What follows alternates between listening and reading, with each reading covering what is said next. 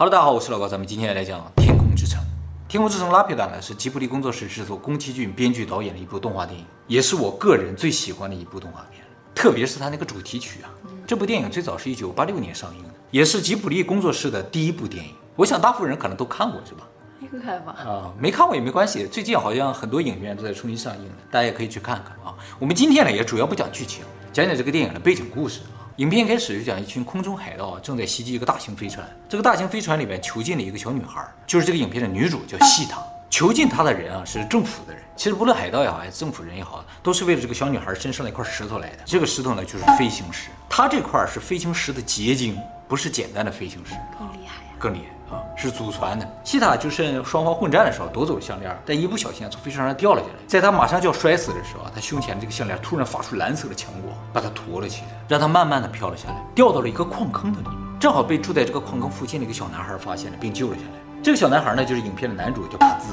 这个矿坑所在的地方呢，叫矿渣溪谷。这个矿本身是个金属矿，但是呢，由于挖出来的矿提炼完了之后，大部分都是矿渣，所以叫矿渣溪谷。啊，就是一个特别糟糕的矿。当然一开始并不是这么糟糕的，一开始很好，但是挖着挖着就没有矿了，就全是矿渣了。这个溪谷内部呢，住着很多的矿工，有的住在溪谷的上面，有的住在溪谷这个墙壁上，还有住在下面的。溪谷里面也有很多的铁道相连的。男主巴斯呢，就是个矿工学徒，从小呢就生活在这里。男主为什么大半夜不睡觉，会发现这个小女孩从天上掉下来呢？这我们就要说一下这个故事的时代背景。这个故事的时代背景呢，是十九世纪的欧洲，也就是工业革命的时候。那个时候的矿啊，都是二十四小时工作，三班倒，不停地挖矿，没有休息的时候。当然不光是矿了，矿里边的商店啊、饮食街啊、娱乐界啊，都是二十四小时工作。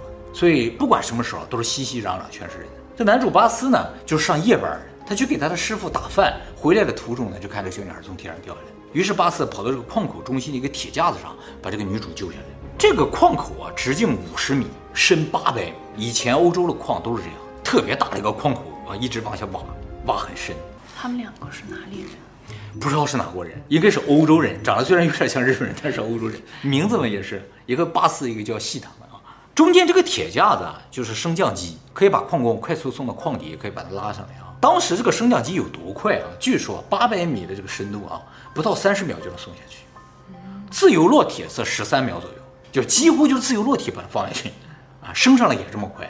最关键是啊，控制这个升降机啊是完全人控制的，不是像现在机器控制的。所以控制这升降机的人如果技术不熟练，有一点点失误，升降的人都得死，速度太快了。所以当时的矿工啊比现在还要危险，但是矿工的工资非常的高，在当时就是普通工人十倍到二十倍的工资。我靠！对，所以一帮人就住在矿里边，二十四小时挖也没关系，辛苦一点也没关系，挣得多。所以即使这么危险，还是有很多人干。那么在矿工中驱动这些巨大机器的动力来源呢，就是蒸汽机。影片中也充分展示了各种巨大的蒸汽机啊。在这个地方，我们说一下啊，蒸汽机当初发明啊，就是为了挖矿发明的，不是为了火车，也不是为了轮船。啊，大家可能听的最多就是瓦特发明了蒸汽机。瓦特其实不是蒸汽机发明者，他是改进了蒸汽机。蒸汽机最早的发明者啊，叫纽科门，是个英国的工程师。他呢，就是为了挖矿发明了蒸汽机，不是挖矿啊，是这样的，挖矿最大的敌人是什么？是地下水。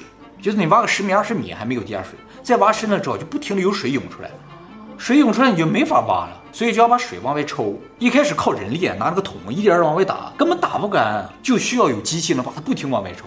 于是这个纽科门就发明了蒸汽机，用蒸汽机把它往外抽水，自动抽水，就像现在油田抽油那个机器是一样的。这个东西就不停不停在这动，就把水一点点往上提往上提，里边就没有水，就可以挖矿。瓦特后来呢，就把这个蒸汽机改成了一种动力源，安装在火车、轮船上，就成为了现在我们知道的蒸汽机。那也是瓦特比较厉害啊。对，不过这个纽科门啊也非常厉害，没有他的话，挖矿根本就不可能。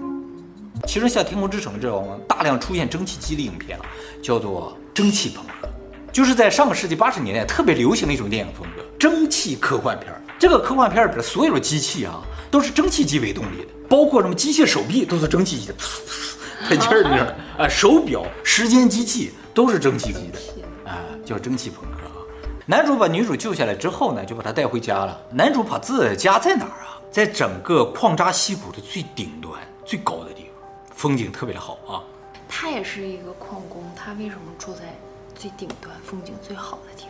哦，其实这也说明了这个矿是一个废矿。以前在欧洲的时候，这个矿都是有矿主的，矿主住在这个矿的最顶端的地方，在这个地方建个城楼啊，或者建什么都可以。后来挖不到矿了之后呢，矿主就走了，这房子就废弃了，谁想住谁都可以住。为什么其他人不住这儿呢？嗯、是因为啊，这个地方在最高嘛，没有水。就以前这个矿主他有钱啊，可以用牛车马车把水运上去，你穷人去了就没法活。所以不是说有钱人房子，穷人进去也可以住的，你得维护得起才行。帕兹在这住的时候，主要喝雨水，他就自己一个人住在这嘛，喝雨水。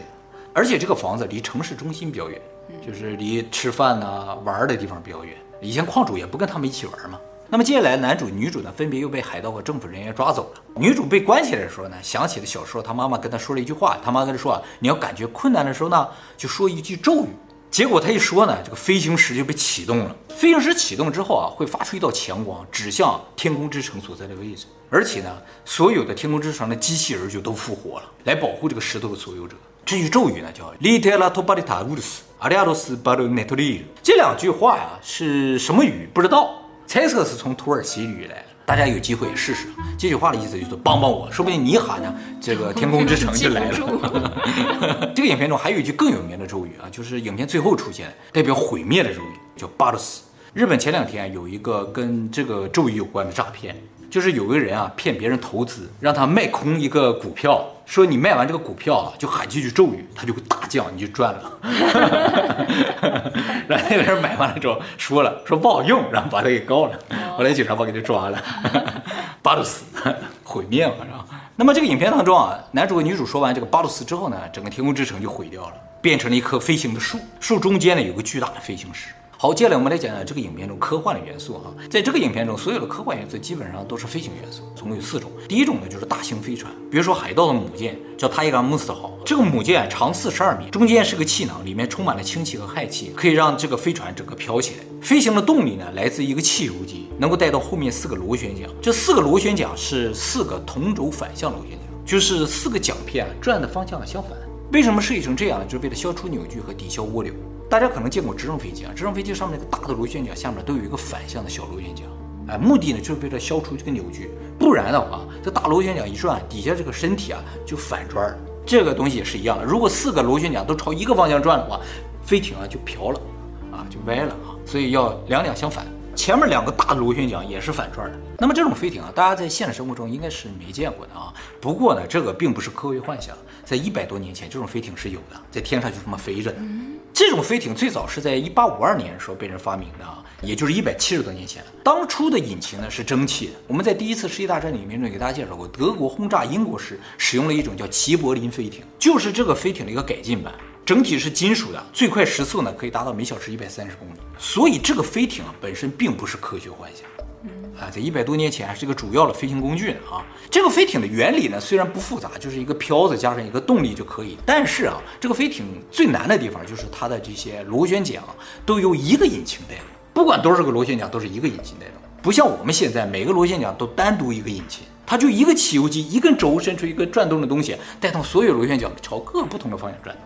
哎，这个机械结构就特别的复杂。在工业革命的时候，就一个传动轴带动很多机器一起工作的这种机械装置非常的多。比如说像这个，就是英国以前的棉纺织工厂的照片，这上面就一根轴带动了几十台机器一起工作，你一个动力源。我从来都没有考虑过这些问题啊，也不需要考虑啊。那么在天空之中出现的第二种飞行物呢，就是海盗们驾驶的一种像蜻蜓一样靠。扇动翅膀飞行的这种小飞机，这种小飞机呢，应该是以汽油机发电，然后带动人造肌肉产生高速震颤而飞行的。这一百多年前也普遍飞是吗？不是，但是这个也不完全是科学幻想。就是在一八七零年的时候，意大利的物理学家医生路易吉·嘎法尼啊，就发现啊，电流可以刺激死掉的青蛙的腿部肌肉发生颤动。这是人类第一次发现，就是电流可以让肌肉啊收缩这种运动。从此人们才知道啊，我们控制身体其实是靠电流的，就是通过神经传导的电流来控制身体，跟这个青蛙腿颤动是一样的。所以这种人造肌肉啊，如果做出来的话，它其实是可以替代我们这种肌肉的，也可以让机器像我们身体一样的这种运动。所以你这种蜻蜓式的飞行器啊，以后可能会出现，只要这种人造肌肉能够发明出来。第三种飞行的东西呢，就是飞行石了啊。这个西塔的项链也好，还有整个天空之城，都是靠飞行石在飞行。这个呢，就是完全反重力的，也就是科学幻想的部分。而第四种飞行物呢，就是会飞的石头人。这石头人的原理呢，是类似于飞机的啊，他们有翅膀，身上有喷射装置，所以这个部分我们还是可以理解的。但是飞行石那个部分呢，原理就不太知道。其实看片子的时候会觉得飞行石的部分是最好理解的。哦，也是啊，也不是完全不能理解，是吧最好接受的啊，比较好接受啊，是吧？啊，但是你也不知道它为什么能让人飞起来，对不对？啊，这个一会儿我会讲到的啊。你看这种片儿的时候，都会在想，为什么能飞吗？会想一下吧。但如果理解不了的话，我就说啊，这是科幻；如果理解的话，我就觉得。哈利波特的时候，你也在想啊？没没想哈利波特，我觉得成魔法了，是吧？那么这个石头人和我们现在的机器人啊，还稍微有点不一样。影片中说了啊，就是地球人调查了很久，这个石头人它是怎么个结构、怎么个原理的，完全不知道。它是一种粘土制造的，呃，像金属一样可以完全塑形，而且很结实，不怕火烧，也不怕子弹打。但是它能动的原理是什么就不知道了。那么这个石头人是谁造的呢？就是原先天空之城上的居民拉普达人制造的。传说拉普达人拥有非常先进的科技啊，并且呢，通过咒语来控制飞行石。而女主呢，就是拉普达人的后裔，王室的后裔。只有拥有王室血液的人才能够使用咒语控制飞行石。哦，那这也是一个有阶级的动画片啊！对对对，他们是王室嘛，是吧？也只有他们可以控制这些石头人来保护他们。当然，影片中除了女主之外，还有一个人是拉普达人的后裔，也是王室的后裔了，就是这个影片的大反派，叫穆斯卡啊。那他们两个是亲戚啊？他们算远房亲戚吧，是两个不同的族，但是都是王室。他现在呢是为政府工作的。他去抢飞行石的目的啊，表面上跟政府说，就说天空之城啊有很多财宝，咱们只要找到这个地方呢，就能弄到很多的钱，而且里边有高科技。但是他自己不是这么想的，因为他祖上给他留下了很多信息，说我们原始祖上是多么的繁荣昌盛啊，而且呢，咱们祖上拥有的这个科技啊是可以征服整个地球的。所以呢，他就想到这个拉普达上去启动这个天空之城。来控制地球，他的想法是这样，而最后呢，被女主给阻止了，巴鲁斯给阻止了，毁灭了。他手里没有飞行石，而女主手里有块石头，双方拥有的资料是不一样的。他有什么？他有他祖上留下来的一些咒语啊。可是女主也知道这些。女主就知道两句，她念咒语都写在小本本上，她也没见过真正的天空之城，她也不知道天空之城在哪，因为她没有飞行师。好，接下来我们来介绍一下这个拉普达王国。拉普达王国呢，据说是在两千五百年前存在的一个原先在地面上的一个国家，后来有一天突然升到天上去了，有点像亚特兰蒂斯。对。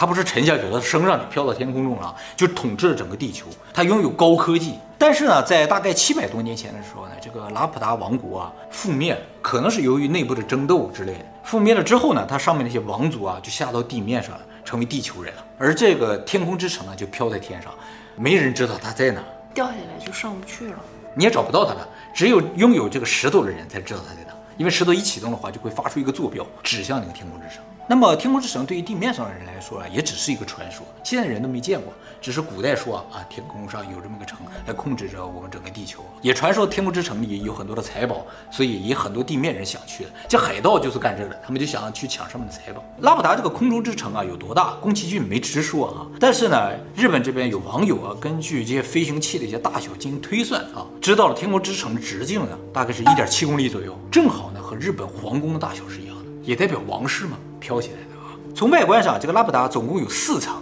最上面一层啊，影片中有着重展示，就男主和女主最开始就落在最上面一层了。他们到处走，到处看，发现这就是一个像花园一样的地方，没有人住的啊。其实这一层呢是一层神坛，剩下三层都是王室居住的地方。但这就奇怪了，就说这整个拉普达都是王室在居住，那谁干活啊？谁种地？他们吃什么呀？他平时还是会降落的吗？不会，就一直飘在那儿。其实是这样的，就是大家现在看到的这个影片中的拉普达。不是原先拉普达的样子，也就是说，不是几千年前那个拉普达的样子。两千多年前，拉普达最原始的样子呢，是四大层的。它原先这个设计图长这个样子，是宫崎骏画的。而我们现在看到的这个四层结构，是原先四大层的最上面那一层。所以就是四小层加上三大层形成了一个七层结构。而下面三大层呢，陨落了，掉了，没有了。从这个设计图上，大家也能看到啊，其实仔细你看的话，其实是七层的。这是第一层，这个部分。就是我们看到那个四层的拉普达，是圣域和王族居住的地方，上面有神殿嘛。下面各层是干什么，在旁边都有写。第二层呢是骑士和一般贵族居住的地方。第三层呢叫伊甸园，全是农田、水渠，还有一些灌溉的湖泊那些东西。最下面一层呢是拉普达一般市民居住的地方，也就是城市。这个整个最大的拉普达直径大概是五点八公里，高三点七公里，正好和一个富士山差不多。那么这个七层天空之城，除了在宫崎骏的手稿当中，在影片最一开始放主题曲的时候有展示几秒。大家注意啊，这个天空之城啊，最下面有个螺旋桨。嗯，难道说明这个拉普达是靠螺旋桨飞行了吗？其实不是这样的。宫崎骏想表达的是，天空之城这个故事啊，是符合克拉克三原则的。什么叫克拉克三原则？也叫克拉克三定律了，是英国著名的科幻小说家亚瑟·克拉克，就是写《二零零一太空漫游》的那个作者。他写了一本叫做《未来概况：对可能性极限的探究》的书中提出来，这本书中就探讨了人对于未来预测的一个极限，就是你作为一个很有知识、很聪明的人，究竟能够预测到多远的未来呢？就是正确的未来。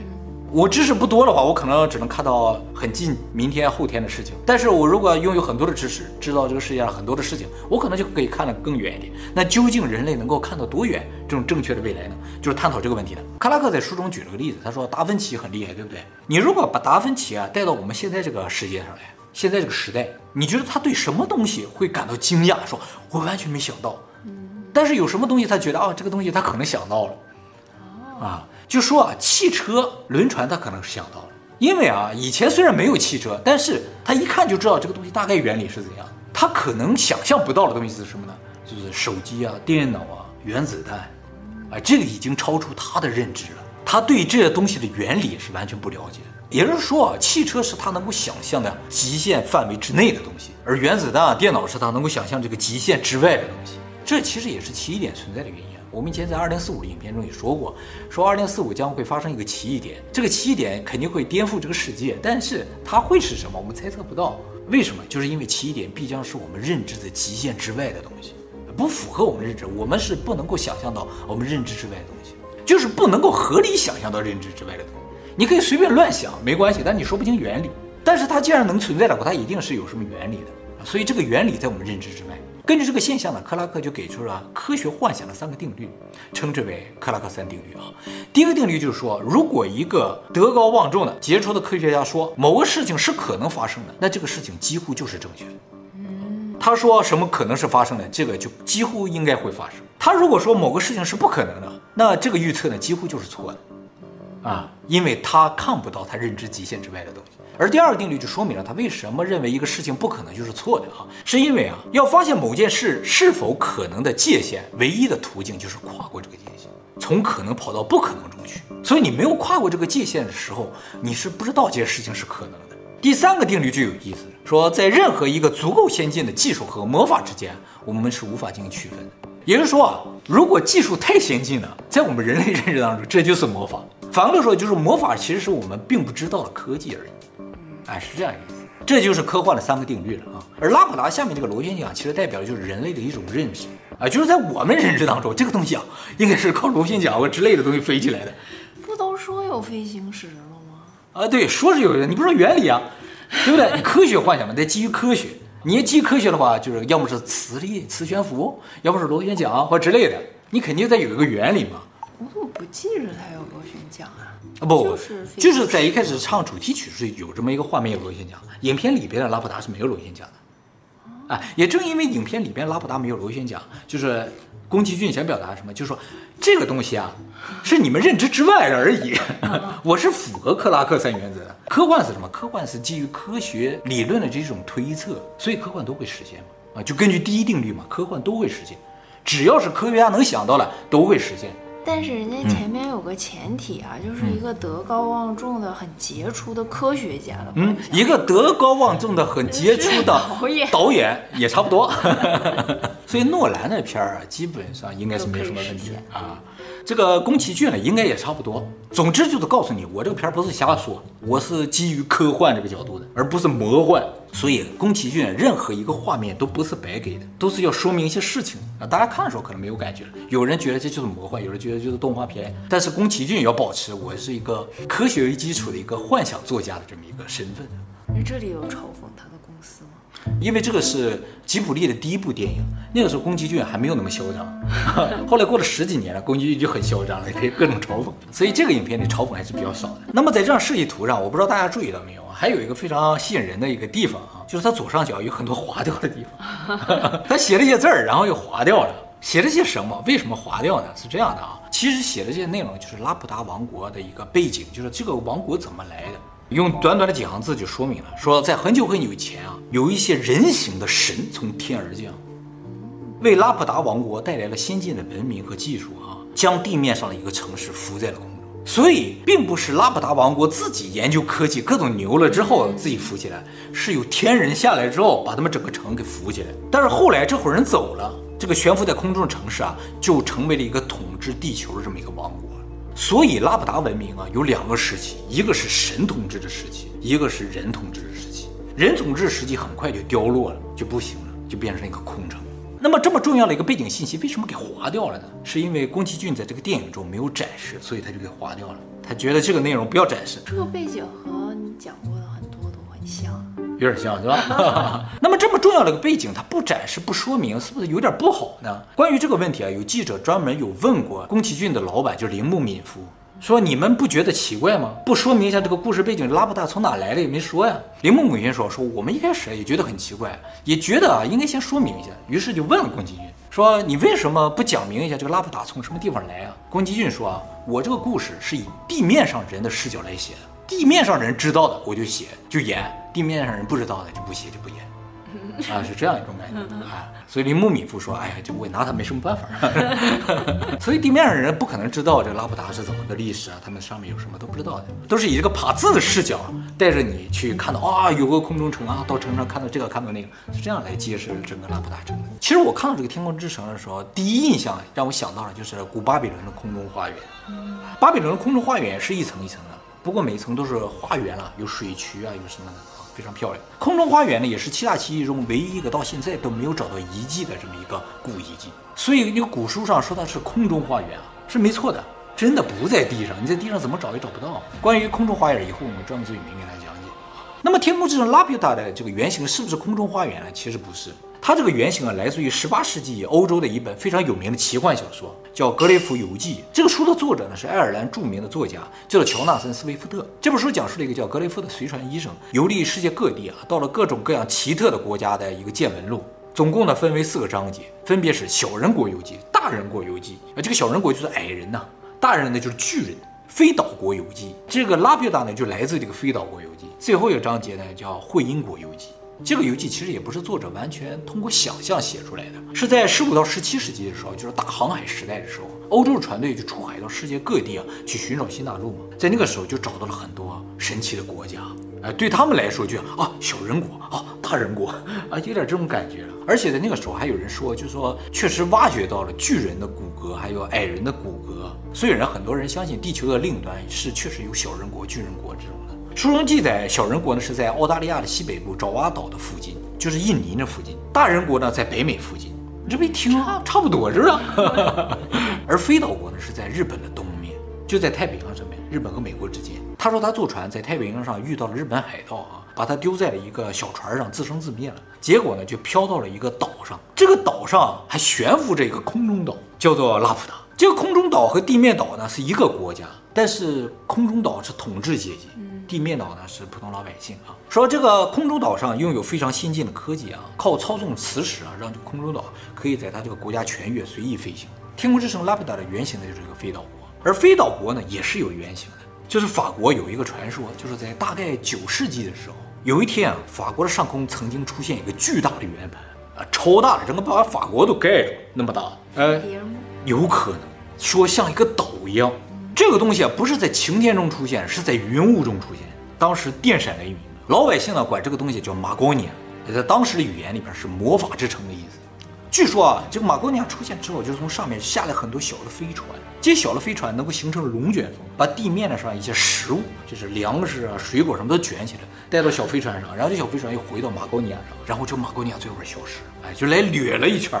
走了啊！由于这个马国鸟特别的大，所以整个法国全土很多地方人都看到这个东西，都吓坏了啊！这个事情一开始也只是一个目击情报，大家你传我，我传你，说啊你也看到，我也看到了。后来啊，怎么知道这是个真事儿呢？就是呃，真事儿啊，对对，就是后来这个事越传越广之后啊，在民间产生了一种信仰，就是说这个东西有可能是神。这个事情呢，就动摇了当时的教会。当时法国有个大教主叫阿克巴尔，他就专门写了本书，叫做《关于冰雹和闪电的民众错误信仰》，就是指证老百姓的这种传言。其实他也看到这个东西了。后来传的越来越多了之后，他觉得不行了，就动摇我们教会了，就说这个其实就是冰雹和闪电，大家不要相信那是神，我们教堂里边这才是真正的神。而且为了证明这个事情，说这不是神，才抓了四个人，说这四个人啊就是我们从那个飞艇上抓下来的，当时就处决了啊，就说你看这帮人根本就不是神，就是来偷我们粮食的这个人，我们都被处决了。所以大家不要相信，他就给写着到这个书里边去了，所以才知道啊，当时确实有这么个东西。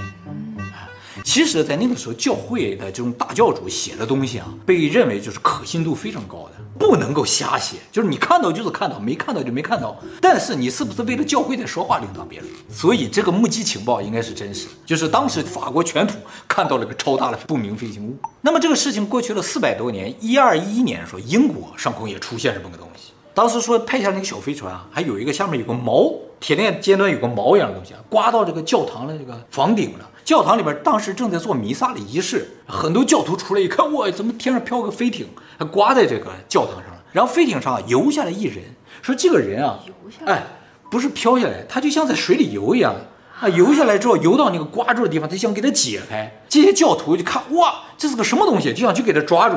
教主说不要动，不要去碰他。然后这个人一看有人出来了，马上就返回飞飞艇了，把那个链子砍断了之后跑了，游回去的吗？游回去的。而这个毛最后是留在这个教会里了。一二一一年，后来这个毛到哪去不知道了，但是在这个教会留了很多年，大家都去瞻仰来着。就是在他们看来，天空是海洋一样的，嗯、需要有毛，还需要游泳。对，它是游下来的。啊。这个确实是认知外的东西。啊、对对，啊，这个事情也被当时的教会记载了。就老百姓不识字儿，就教会那些人识字儿，所以能记下这些东西。好，我们再说回来，这四国里面，除了非岛国，这最后一个叫会阴国嘛。啊，说在澳大利亚南部，也就是说澳大利亚和南极之间的地方。说这个会阴国啊，不是人类掌控的国家，是一种叫做会阴的马统治的。这些马呢是具有智慧的，就像人一样的智慧啊。这个岛上还有一种非常低等的、非常丑陋的动物，叫雅虎。哎，哎，是这个岛上的奴隶。这种雅虎非常危险，不可驯服的，但是被会阴马驯服了啊，所以就在岛上当奴隶。雅虎网站的这个名字就从这个低等动物来的。哎，它为什么叫这个名字？哎，因为这种低等动物不可驯服，桀骜不驯，哎，是这样一种意思。那哪天谷歌要改成会阴怎么办？有可能就征服雅虎是吧？那么最后我们再说一个，就是《天空之城》这个故事啊，是有一个后传，就是在《天空之城》整个城市都陨落了之后发生的事情。是宫崎骏写的一本漫画，叫做《修纳之旅》。这个不是动画片，就是一本漫画啊。宫崎骏后来很多电影中都有引用这个修纳之旅的一些元素。以后呢，有机会我专门做影片给大家讲解。